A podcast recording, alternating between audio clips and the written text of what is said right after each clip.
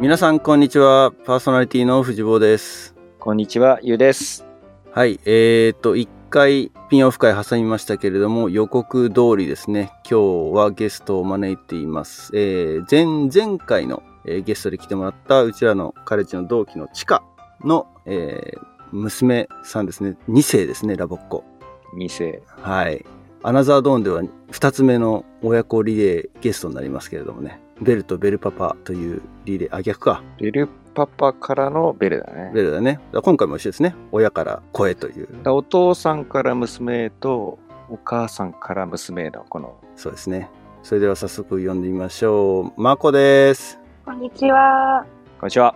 よろしくお願いします。お願いしお願まいす。します。えーっと、そうね、お母さんの方がもうなんか、ポッドキャストの中では、アナザードーンの中では、 馴染みあるキャラになってしまってるけ ど、えーっと、ラボっ子的な自己紹介をちょっと最初にしてもらっていい普です通かによくある。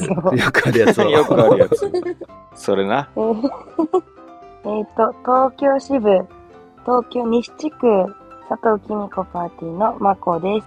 あ、今大学4年生です。おー。お願いします。佐藤先生がまだやってるってのが結構俺は衝撃的なんだ。 確かに。今年55周年なんで。 55周年ええすごいね。ラボは何周年今年 56? ラボが 56?1 年違いだから、あーそう多分ラボが56で、ラトバが55かな。多分うちの先生も同じだったと思うんだよね。もう引退されちゃったんだけど。ああ、そうなんだ。もはや伝説だね。伝説だね。確かに。君子先生、すごいわ。サトパでしょ、噂サの。トパ、うん噂の里パン。 噂の。今パーティーそれで何人ぐらいいるのえ、もう人数はだいぶ減ってて、うん。何人なんだろう。中学生以上が、まあ25人ぐら い。おー、それでもそんないるいんやだい。やいやいや。 いやいやいや。多いのか。なんかでも、小学生とかそれより下が、もう出入りが多くて、はいはいはい毎回人数が違うから、ちょっと何かが全然わかんなくて、 あの、厳密なの聞いてないから。。50人ぐらいかな 立派だっ50人て。いるのかな ?50 はいるかな全盛期はどれくらいだったの ?100 はいた。はあ。そう考えると半分だけど ね。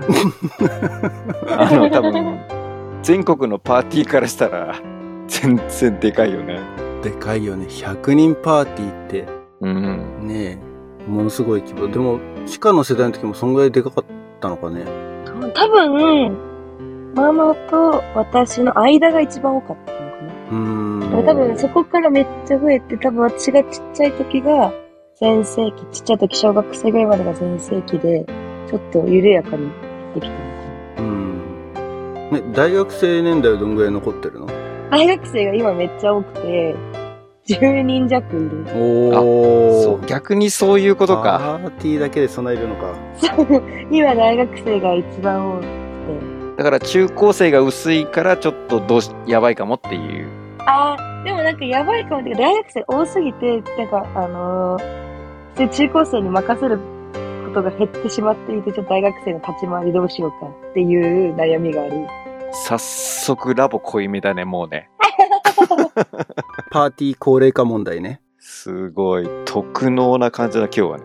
ラボ特能でいくね。特能です ねうん。最近ほんとなんか俺とユウで喋ってるとほぼほぼラボの話しないからねそう2人でゲストいないエピソードだとなおさらそっかでも10人いたら楽しいね逆に大学生そう、確かにいろいろ話とかはできるから、ね楽しいな。同世代が多いえとう、やっんぱり。でパーティーだけでだもんねすごいねそれ そうだよパねーティーだ支。部とかじゃないだから逆にあれか、パーティーは誰かがやってくれるからみんな東京支部とか、高知やったり、カレッジやったりみたいに散ってく感じ。いや、でも、サトパの特徴として、結構パーティーの外に出る人が少なくて、ええ、そうなんだ。だから今も、半分しか外に出てないから、大学生のうち。うん5名。そう、よ、そう、四五名、五四年、五五人かな、一応。でもなんか、すげえバランスいいじゃん。なんか、半分出て半分ま中あ、なんみた確かいな。に。うんうんうんそれもそう。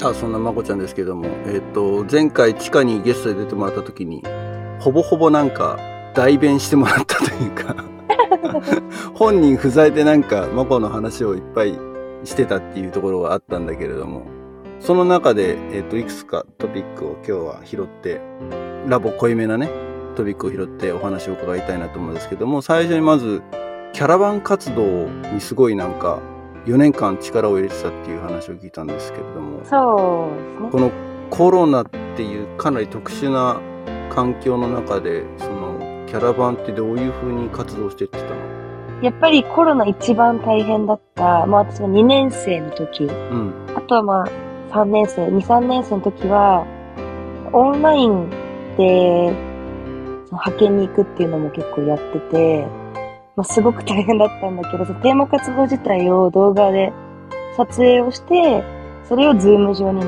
して、で、パーティーのみんなとは、オンラインでゲームをしたり、ソングバードをしたりするっていうのをへやってました。そんなのがあったん だそんなのがあって、ただ、なんか、どっちかは選んでもらうみたいにしてて、そのパーティーに対面がいいかオンラインがいいかっていうのは、コロナの状況とかを、キューターさんが判断して選んでもらうっていう形にしてたから、うんまあ、全部がオンラインではなかったんだけど、で、まあ全部が違ったから、私は結局一回もオンラインの派遣をやってないんだけど、ただ動画撮影とかは結構大変だったかなな。んかあの若者うんの実行委員やった子たちとかもアナザードーンにゲストで出てくれたりとかしてたんだけどあその中でやっぱり動画の撮影にすごいやっぱ力が入ってるなっていうか今の世代だからこそなのかもしれないけれどみんなめちゃめちゃすごいそうだねハッピーとかユーティーとか神奈川の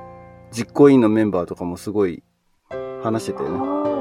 去年の若者。去年の若者ね神奈川、うんうんうんそうそうそうそううちらも当日見てなんか CM とかの作り込みがすげえっつって話をしててそう、すごかった。確かに、その CM とかがちゃんと工夫されてて、あれはすごかったなっていうのは。参加者としていたので、 うんで俺らと同じ気持ちだね。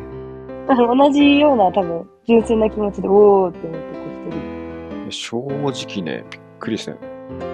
あの、休めないよね。あんな面白いの流されちゃうと。人。負けずに、 みたいな。その休憩のはずが全然そこが面白いからさ。もう CM 風のやつね。うんそうなんですよ。なんか結局、トイレとかを行く休憩のはずが、なんか離れるのもったいないなみたいな。だからそういうのすごいね動画の編集とかもうお手の物になってるよねなんか大学生世代まあ、確かに。やれ子はまあ限定されてるかもしれないけれどもであと多分ね、結構やっぱりスマホネイティブだから、うんもうスマホでやっちゃうんじゃないそう、ぜ、全部スマホだったかな。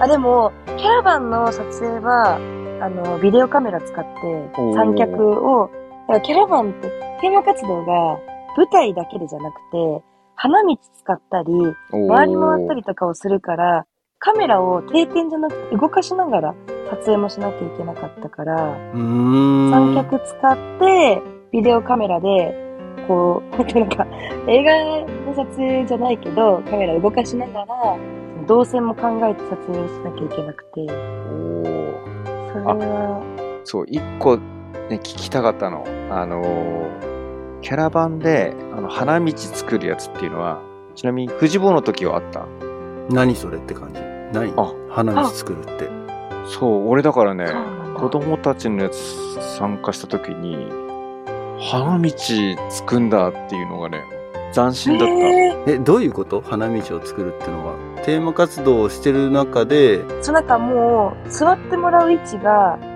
なんかあのー両サイドと真ん中を開けて座ってもらって、そう、二手に分かれるのよ、グループ的そに、うね。そうそうそう。うん。で、見てる人たちの真ん中を通ったりもするそこがそう花道って呼んでるんだけど、うちらが。おーなんかパリコレみたいなイメージパリコレだ ねみたいな感じ。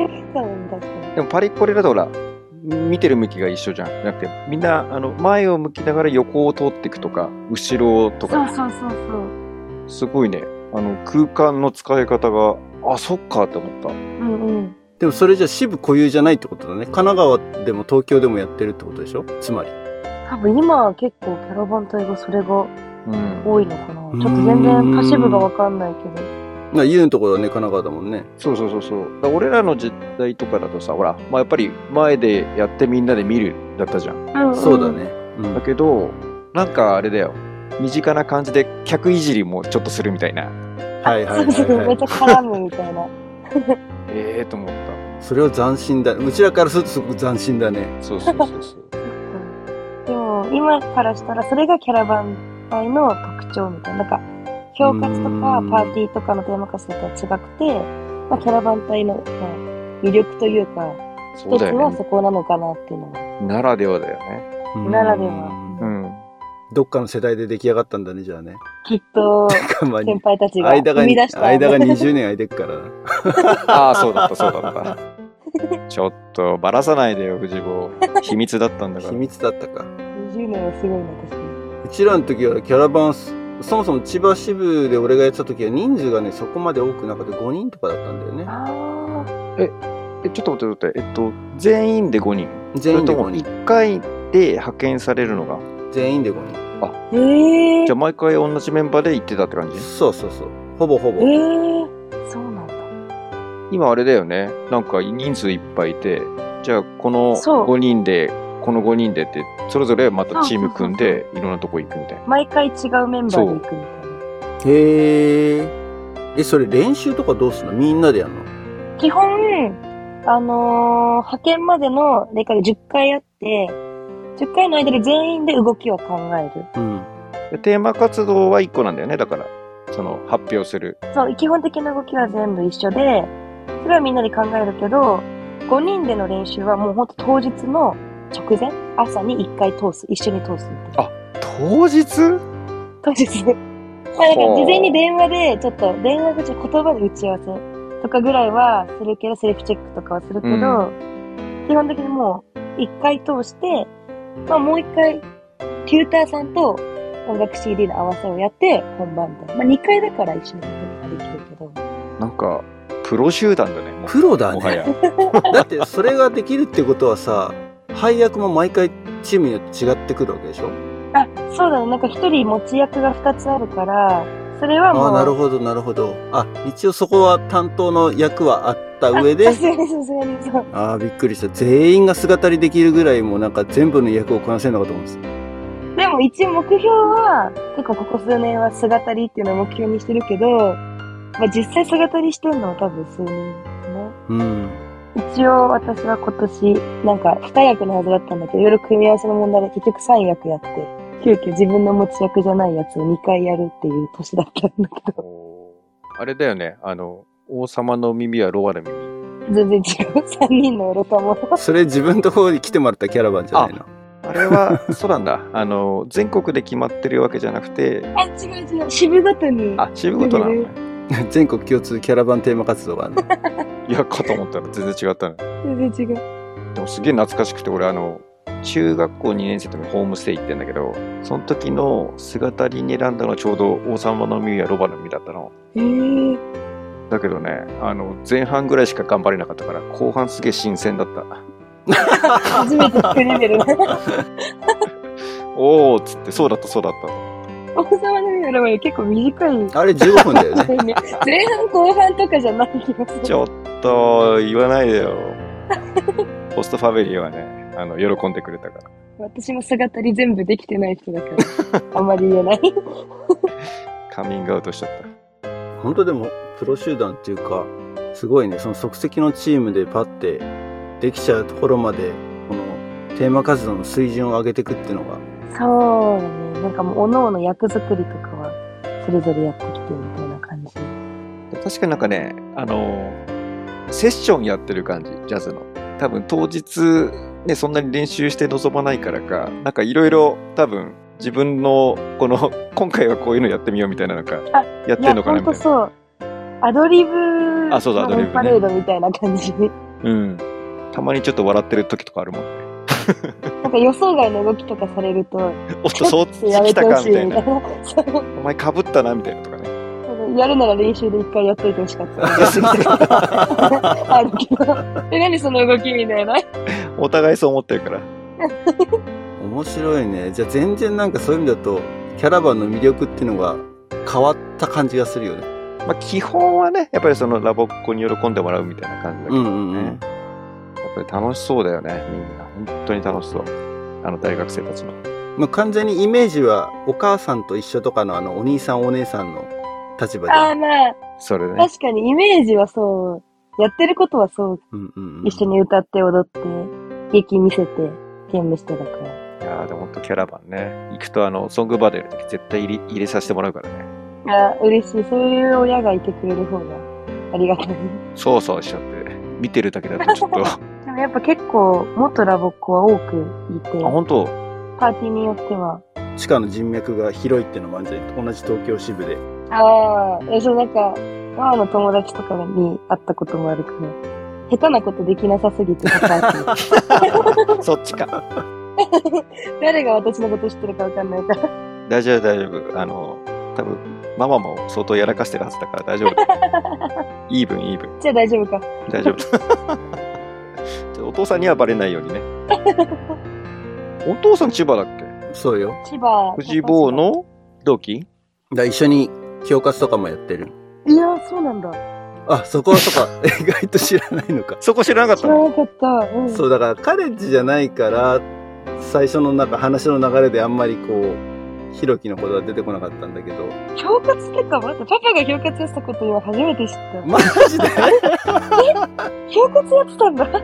いや、むしろね、そいや、かなりキーの役をやってて、大学1年生の時、でも第1の時は、評活でね、20人近くいたのかなう。すご。ああ、うん。で、俺と同じ、その大学1年生が半分ぐらいだったのよ。10人うんうんうん近くって、当時やった発表、あの、千葉はもううちらの時代からなのか、あの、ラボのテーマ活動ではなくて、すなんつうの、幸和っていうんだっけああ。評価通は他のところから自分たちで脚本作るところからあ、じゃあ、そうはだ。そうそうそうそうで当時取り上げたのがギルバート・グレープっていうおー、出た。ジョニー・ディップが主演してとあとデカプリリカプリオはいはいはいあはオの、えっと映画を、まあ、自分たちで2時間の映画、まあ、原作の英語の本ももちろん読んだ上で自分たちで構成してあー。やってその中い。あでれか、じゃあ、火星とかも出てたそうそうそう火星が4年生かな3年生か ?3 年か。 3年生うんまだ4年生不在だったんだ確か、うんうん3年2年1年しかいなかった気がするな確か当時お母さんお母さんじゃないやお父さんもやってましたよ恐喝初耳でした。うん聞いてみ今や度ってたんだ。今度聞いてみますね。お母さん役だったけどねえーしかもなんかそういうのも意外だ。お母さん役とかやるん だ。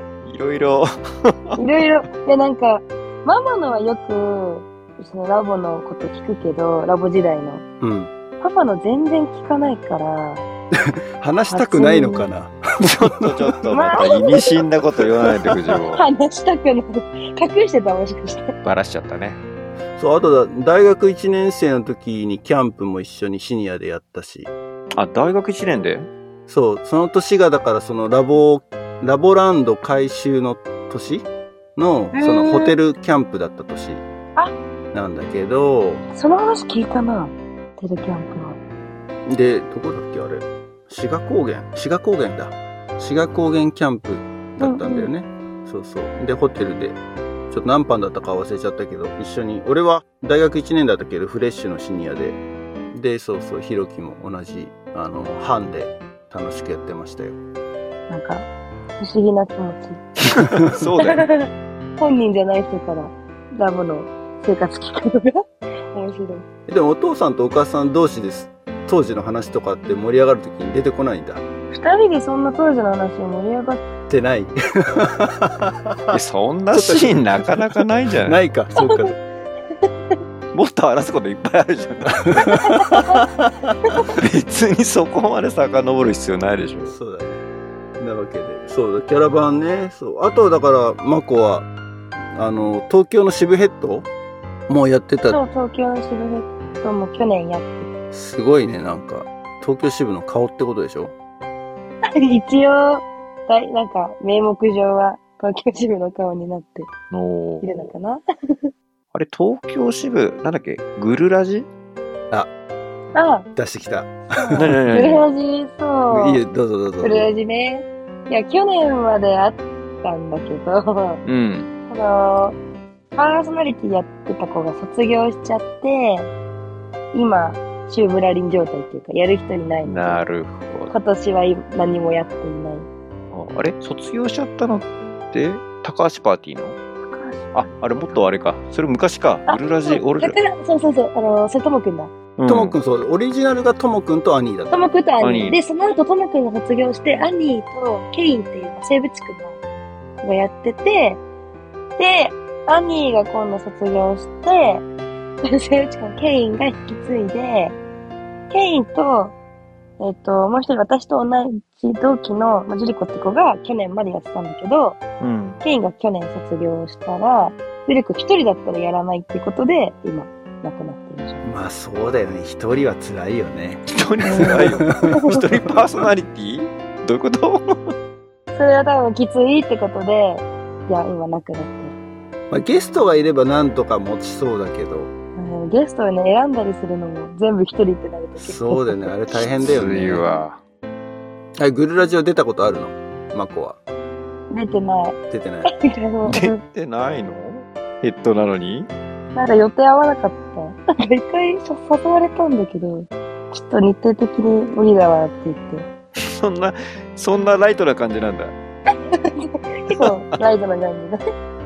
まあでもなんか、今東京支部自体がめちゃめちゃ活動があるから、で活動ごとにヘッドがいるから、なんか、支部ヘッドって言ってもやること自体は本当に、東京支部のイベントの企画運営のなんか総括なだけなので、そんなにすごい仕事があるってわけではない。ヘッドオブヘッドみたいな。あの、それぞれ下にぶら下がってるじゃなくて、並列でぶら下がってあんのなんかそあの、、そうそう、並列かな例えば、評価のヘッド、キャラバンのヘッド、コーチのヘッド、まあ、支部会議のヘッドっていうのが、なんか別に支部会議のヘッドの下にその各ヘッドがいるってわけじゃなくて、それぞれの活動でヘッドを選出して、それぞれその自分の活動の仕事をやるっていう感じだから、支部会議のヘッドってだけなので、俺全部仕切ってんのかと思ってそう俺もそう思そったれはやばいそれはやばい 神だとそ思う。れは確かに神だ。俺ら、俺と藤坊は、カレッジのヘッドだったんだよね。そうなんうだ。ん。なんせカレッジ、東京支部ずっと全然人がいないもんあ、そうなのあ、そうなんだ。で。ただ一人、去年いたかな。千葉が多いの千葉とか神奈川そう、多分そっちが多いのかな。東京が本当にずっと参加してなくて、関東一緒にやってるんだけど、 4総局でしょ東京4総局全体で相変わらず1会議でしょ高知とあ、カそレッうジはそうそうそうそうそう、高知とカレッジは。東京では人気がないんだなんでか、カレッジはそうだね。あ、でも今年は何人かいるのかななんかでも、本当になんか、高知とかとそれこそ比べると、カレッジ、やります、やりたいです、みたいな主張はあんまりない。うーんあれじゃないのやっぱり、ガチ勢なんじゃないラボガチ勢。ガチ勢あのーほら、やっぱりコーチとかね、あーカブトムシの匂いがするぐらい頑張るわけでしょ。 懐かしいの拾ってきたね、懐かしいのなに。るほどうんそう、カレッジは、え、俺と藤坊4年前だっけ遊びに行ったの。いやだから俺が帰国した時だから6年前だよええそんな前なんだだ。ってこのポッドキャストのシーズン1ですよあれ、シーズン1か。そうシーズン7ですから6年へ前ーすごそりゃあ、マコも大きくなるわ。まだ JK だったから6年前。 JK だもんね。えー、そっか、ヘッドの仕組みはね、勉強になった。俺らの時あった藤坊。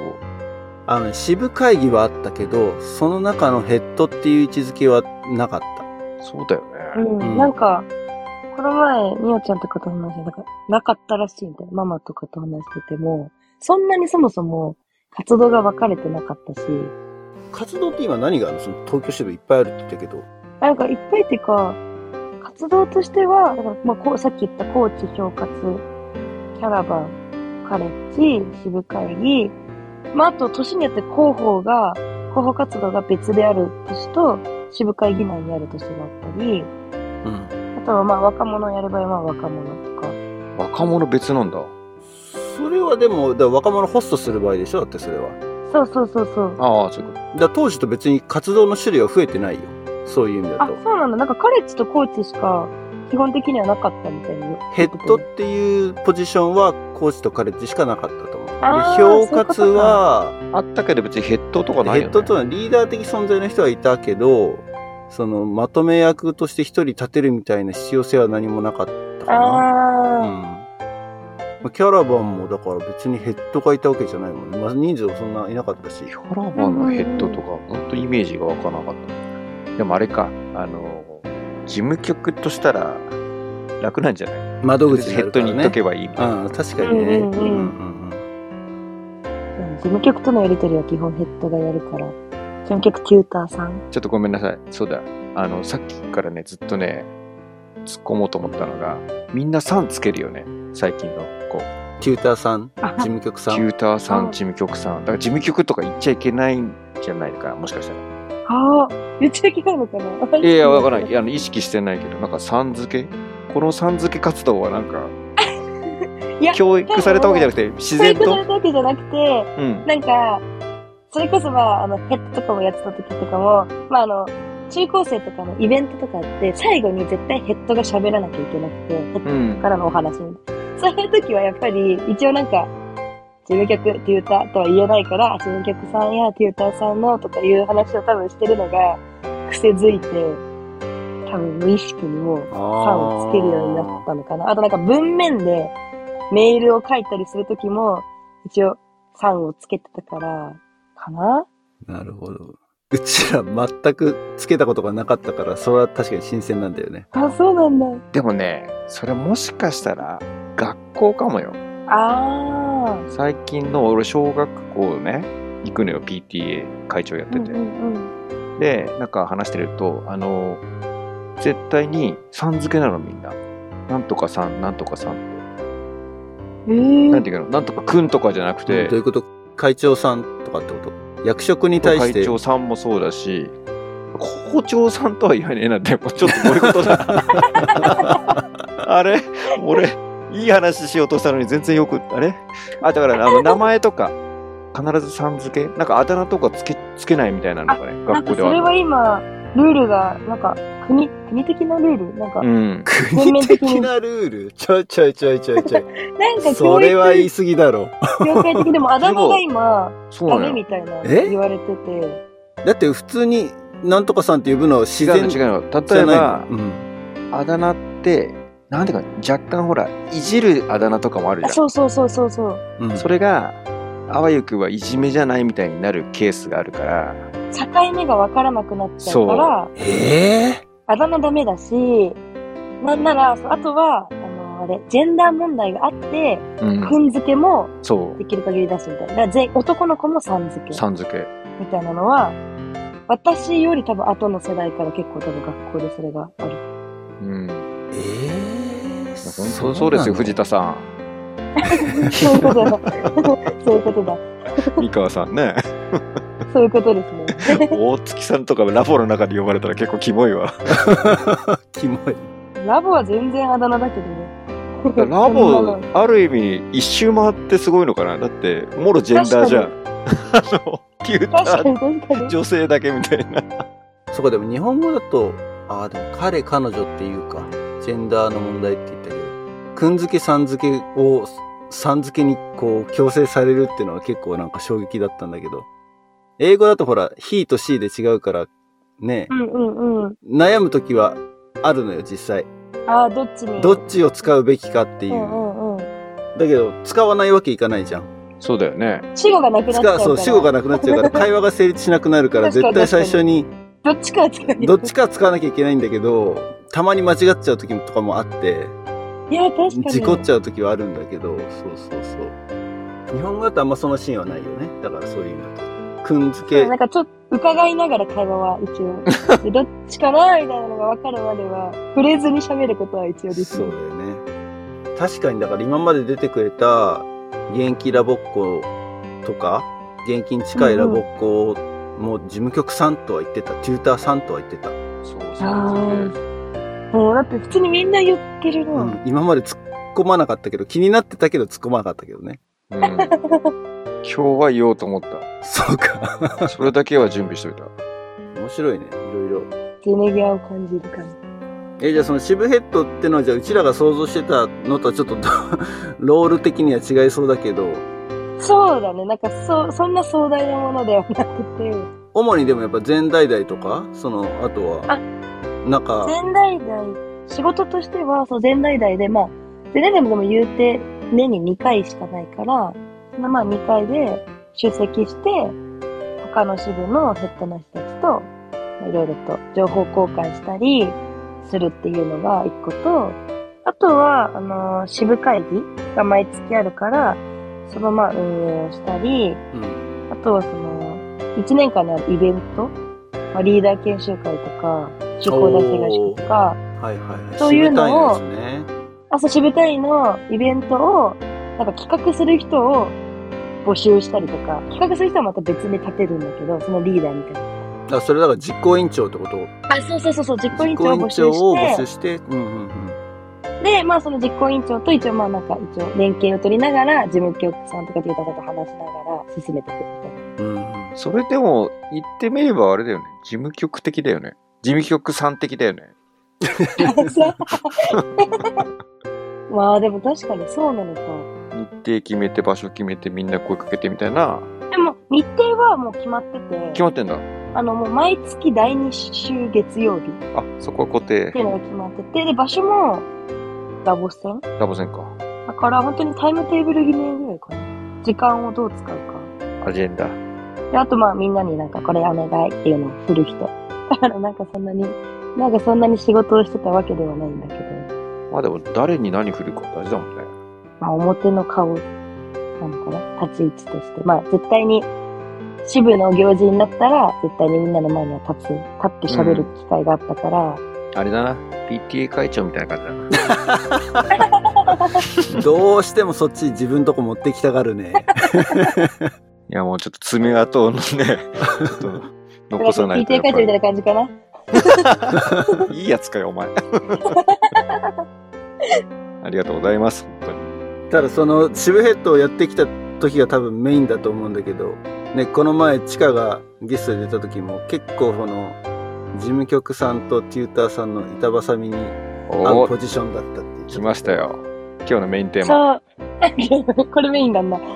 いうことがあったみたいだけどなんか、事務局さんとテューターさんの板挟みというか、多分、正確な位置関係としては、テューターさんとラボっ子の板挟みに事務局さんがなっていて、うん。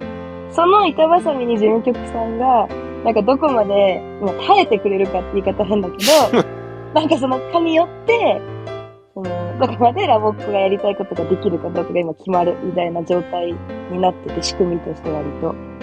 で、まあそれが、その去年のあのヘッドの時には、ちょっとうまいこと連携ができなかったから、なんかちょっと、うーんっていう不満が溜まったっていう。バランス的に、って言った寄りすぎないっていう気持ちになっちゃったわけね。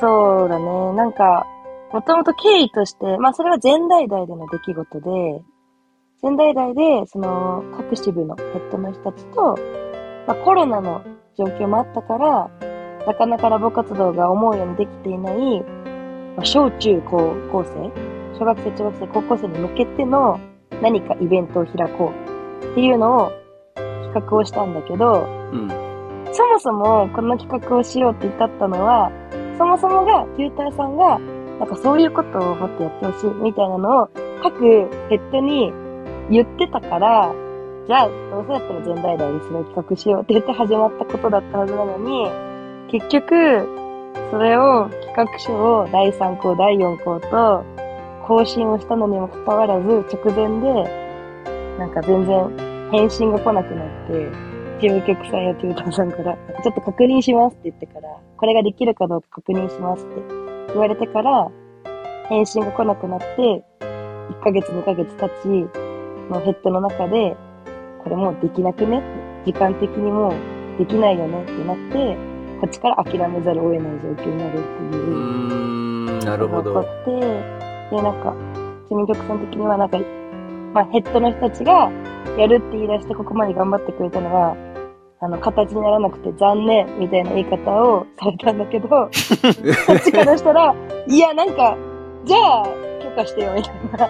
ここまでき企画はもう本当に、許可さえ出て、出たらできる形にはなってて、だからなんか、そういうコメントをされたこともちょっと不満みたいな。うーん。許可が下りなかったんだよね、テューターさんたち。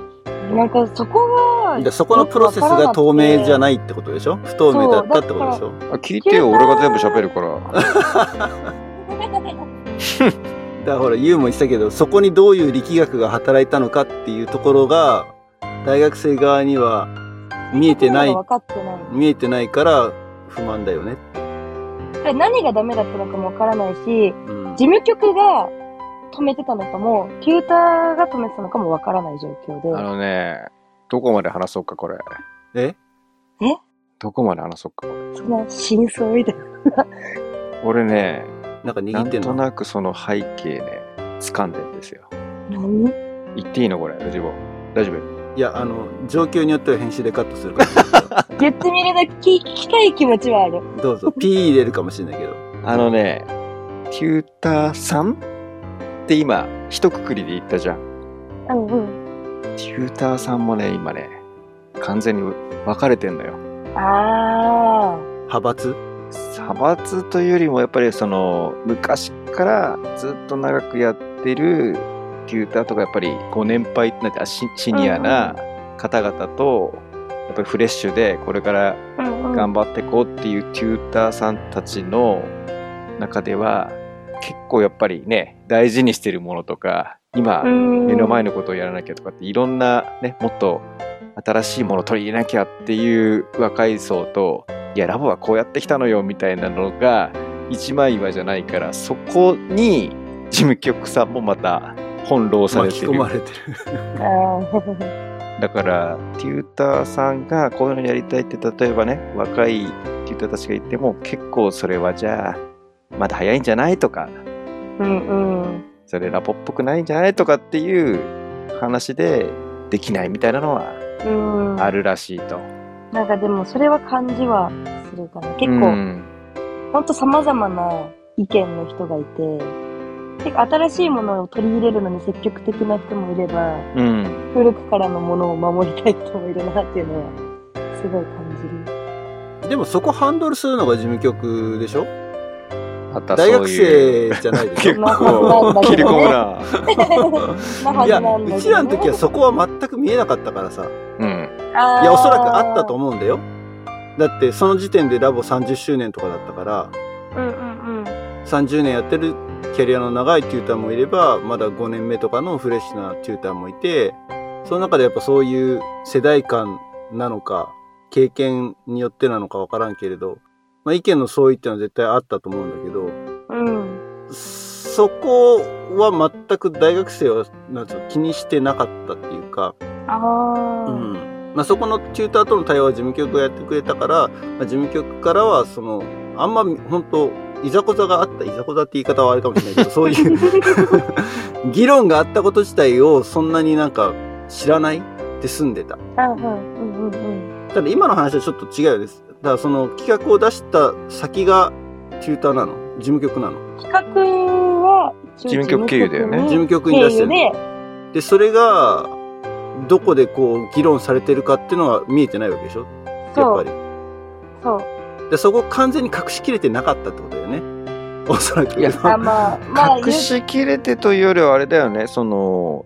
どういうプロセスでどういう議論があってどういう意見があったからそれが、ね、反対っていうか通らなかったのかみたいなフィードバックがあったらいいなと思うんだけど、うんそこはなかったのよね。純粋に知りたかったなっていう、なんかもう、ただただ、オンラインでやるっていうこと自体が、オンラインの、あの、全国でやるつもりだったから、もう、うん対面は絶対無理だから、オンラインの企画を考えてたんだけど、あともうそもそものオンラインでやるっていうのがダメだったのか、まあその全国規模っていうのがダメだったのかとか、企画内容がダメだったのかとか、なんかちょっと知りたかったなっていう気持ちがううんん、ある。聞きに行こ聞きに行くか。う。うん うんどうするあの、ポッドキャストに何人かね、事務局さん出ていただいてる、ちょっと引っ張ってきた。 そういうのすっげえ喋りたい人知ってるんで。で確実に流せないねこれポッドキャストでそ したら多分その、ね、誰かっていうのは言えないけどね。まあそんなにいっぱい出てないけどねポッドキャストやばいやばいやばい。 だいぶやばい。 まあまあまあまあなるほどねそうかでも逆にそういう意味だとどうまこ的には社会勉強になったなっていうふうに思ったりもそすれるは全然思う。なんかね、結構、まあ、あの、細かいこととかも含めて、去年1年間は、まあ、あの、それは別に事務局さんだけじゃないけど、いろいろと、あの、学んだことは多いな、っていうのは。だから、ここはもっとこうした方がいいんだな、とか、こういう理不尽なこともあるんだな、とかいうのも含め て、理不尽。ね社会勉強はできたかなと。えでも大学生時代って結構さなんだその社会の理不尽さとかさそういうのにすごく反発したくなる年じゃない世代じゃないで理想を追い求めたいというかさあー。まあ、確かに。世代、そう、ね。そういう葛藤がある年でもあるよね。まあ、社会ってこういうもんだよと言われるのが俺大っ嫌いだったからさ、当時。ちょっと藤原に、過去形 んどういうこと俺今今でももう今でもそうなんだけど だからねまだ大学生マインドがいて。そうなんですよだから理不尽なやつには顔がに出ちゃってねダメなん ですよいろいろあねでもそうなんだ。まあそうか。でも割となんかそれは、それはそれ、これはこれって思ってたかもしれない。 あんま大り人だね。反発する気もなかった。なんか、反発しようと思ってたのかいや大人なんだよねな。高校生の方が思ってたかもしれないな。あ中学、高校で反発して、大学はもう一周回って、そういうもんって思って。うん。あまあでもあれだもんね海外行こうと思ってたのが行けなくなっちゃったやつとかもあるからでねコロナもあるともう諦めなきゃ社いけない会に対する理不尽みたいなのがあるもんねそっか。なんか、どこにぶつければいいのかわからない、なんか悲しみや怒りみたいなのがもうコロナであったから、うんもうそこで結構諦めることとかもちょっちょっと達と観学しんちゃでったしまっんたで部分があったかもしれない。ううんんすごい世代だねうん。確かに。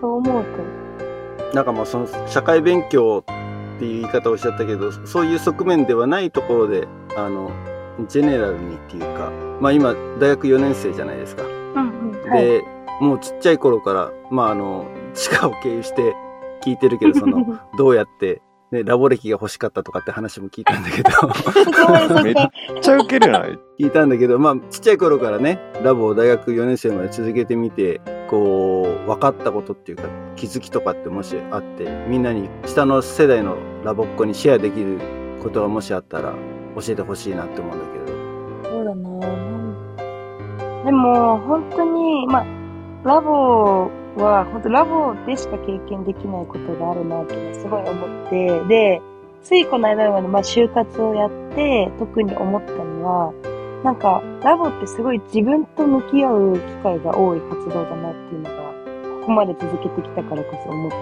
て、でも就活って自己分析とか他己分析をみんなやるし、やらなきゃいけないと思うんだけど、なんかそれをやる必要がないぐらいに、当たり前のように常に自己分析、自己分析をしている活動だなっていうのをすごい感じました。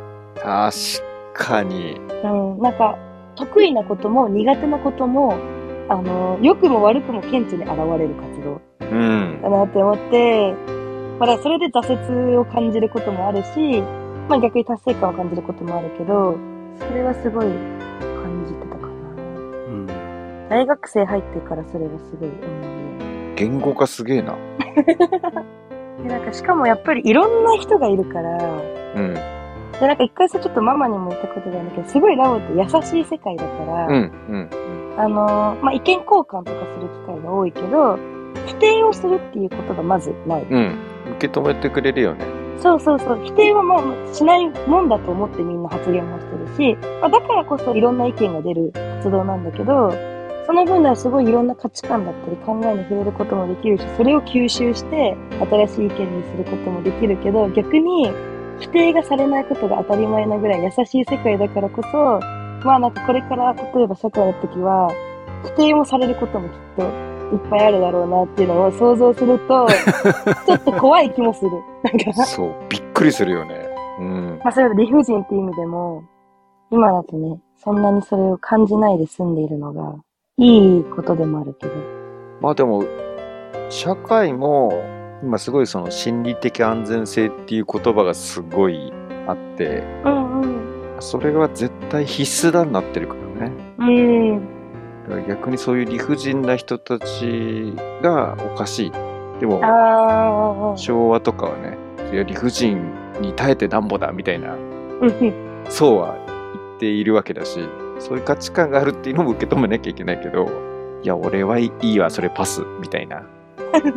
さっき俺が言ったその社会に出ればいいよっていう部分がだんだん薄くなってきてるってことなのかな世の中の流れ的に。ああ。まあ理不尽だけじゃないけれどもその心理的安全性っていうのを優が言ってたけどアメリカに行くとあんまりそれを日本といるように感じないのは多分なんだろうないろんな人たちがいるからなんでねもともとね、うんうんそこはやっぱ単一国民っていうのうん。単一人う種んうんっていう社会独特のところなのかなとは思うかなやっぱり。確かに。あの子供たちもちっちゃい頃から小学生とかであの日本だとさ全然ちょっと話が変わっちゃうんだけど小学生ぐらいの時ってなんか明るく仲良く元気よくみたいなそういううんなんか、学校でみんなにこう言い伝える先生たちが言い伝えるのってそういうとこだったけどうんうん。こっちの学校って safe, responsible, respectful なのねうんうん。だからその responsible と respectful っていうところはすごく強調される、まあ、もちろん safe も大事なんだけどもうんうん。常にこう他人の意見を尊重するっていうことをちっちゃい頃から言われててそれはすごくなんかだからラボに共通するなっていうふうにいつもあの子供たちの学校のそういう話を聞きながら思ってる。確かにそれはすごい。うんなんか、ラボって、あ、なんだろう、これもなんか就活の、で結構グループディスカッションとかをする機会がすごく多かったんだけど、その時のそのグループディスカッションとラボの普段の話し合いを比べた時にすごい感じたのが、なんかそのグループディスカッションとかって、まあ、先行だったからっていうのもあると思うけど、みんななんかちょっと、いいことを言おうとしてるじゃないけど、うん。なんかそう、かっこいいことを結構言おうとしてるな、みたいなのをすごい感じたけど、ラボって、そうじゃなくて、なんか本当に純粋に思ったことうん。とかを、まあ、あの、きちんとした言葉になってなくても、伝えるっていうのをする作業が多いうん。し、聞き手側も、それを汲み取って、自分なりに解釈をしたりするっていうのが、そういう作業が多いから、なんか、まあ、意見も言いやすい環境だなってう思ん。うし、じまあ自分を肯定してもらえる環境でもあるのかなっていや、だからそう、その、ラボじゃない、一般的な日本ってよくわかんないけど、あの、思う。だから正解は何かっていうのを一生懸命うん答え ようとするよね。自分がこう思いましたじゃなくて、今の正解は何みたいな。そうそうそうそうそう。なんか求められてる答えを探そうとするみたいなのが。だからそれが忖度につながっちゃうんだよ ね。まあ、忖度文化に。 うん確かに。今のね、言語化じゃないけど、やっぱりいろんなやっぱ言葉にしたりね、人にどう,、うんうんどうやったらさ、ラボの中だったら当たり前のことをさ、当たり前じゃなくてこういう特徴がありましたとか、こういう場所でしたっていうのをね、説明するっていうのは結構いい機会だよね。いや、いい機会だと思った。何度も説明はしてきて、毎回、あの、面接、面白い活動をやってきましたね、っていうのを言われて、もう俺らの当時はさなんかほら歌って踊れる宗教団体みたいなことでしたけど今アウトだねいろいろとアウトだね宗教って言葉が絶対。その言葉を使うからアウトになるんだよ。あそっかそっかでそも、友達とかには全然言ってるよ。こう宗教みたいなもんよ、みたいなうのそうは。そうそう友達とかには言う。じゃあ本当宗教別に悪いねものじゃないやくてそうなんだよね。宗教自体は悪くないんだよ。 そうそれを悪悪く使う人がいるからいけないっていうね社会派になってきたねだんだん。社会派ですから我々社会社会派ポッドキャス噛トんすでかるら噛んでる。 うまく言えなかった。なんかもうちょっとあの就職関係の話とかも聞きたいあ、聞いてみたねえその、チカが言ってたのは、新卒の就職活動は一生に一度しかできないみたいな、その発想がすげえなっていう話をしてどたんんだだけけど、名言出してんだろうローランドかぐらいね。そこがそんなにママの中でヒットすると思ってなかったから、なんか本当に何気ない会話の中で言った一言だったから、なんかそこを改めて取り上げられるとすごい恥ずかしいんだけど。 あれ、 いじっちゃったな。いじられてる気持ち。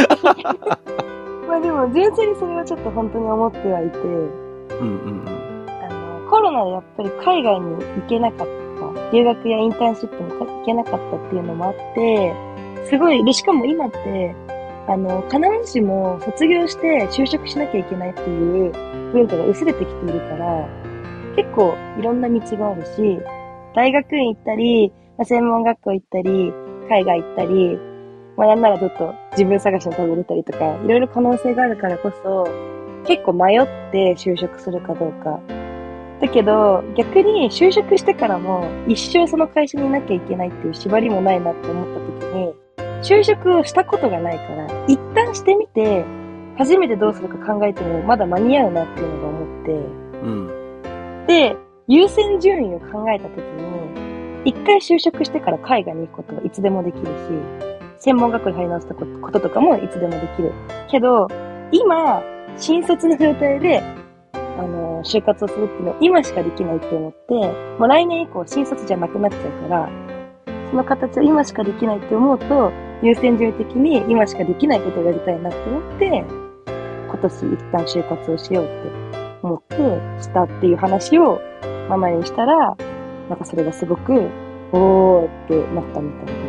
でうちらの世代からするとおおってなるよねなんか多分社会の背景の違いってのは大きいと思うけどあかつあとは、ね、うちら世代はいわゆる就職氷河期と言われた時代だったのでー、あ、うんうんうん。またそこが大きく環境が違うっていうのは確かにあるけどね。まあでもそのユニークな発想がなんかだから、俺、うちらもなんか、ああ、なるほどねって思ったのはあったから、面白いなと思って。まあ結果的にしてよかったとは思っている。うんうんうんうん。まあ今日はちょっとね、ラボ濃いめっていうか、かなりディープなうんラボの話をしたんですけど、えっ、と、もう一回、もし可能であれば、はい。あの、オフトピック的な感じで、番外編的なところで、ラボ以外のところの話もちょっと聞けたらなあ、って思うので、ぜいいですかひ。はい。あ、じゃあお願いします。はい。ということで、えー、アナザードンポッドキャスト情報発信は Twitter、Facebook、ソーシャルメディアでやっています。えー見つけた方はぜひ、えーフォロー、ライクお願いします。番組への、えーご意見、ご感想に関しても、ぜひ Twitter、Facebook などにコメントを寄せていただけると、えーありがたいです。フィードバックよろしくお願いします。あとは、えーサポータープログラム、キャンプファイアコミュニティというところで、毎月500円のサブスクリプションで、収録前後の、えーエピソードなど、サポーター限定のエピソードなどを配信しています。ぜひこちらもチェックしてみてください。はい。あっという間の1時間ですね。1時間近く。そういう間だったね。うそうでん。すね。ぜひ、えっ、と、次回も、はい。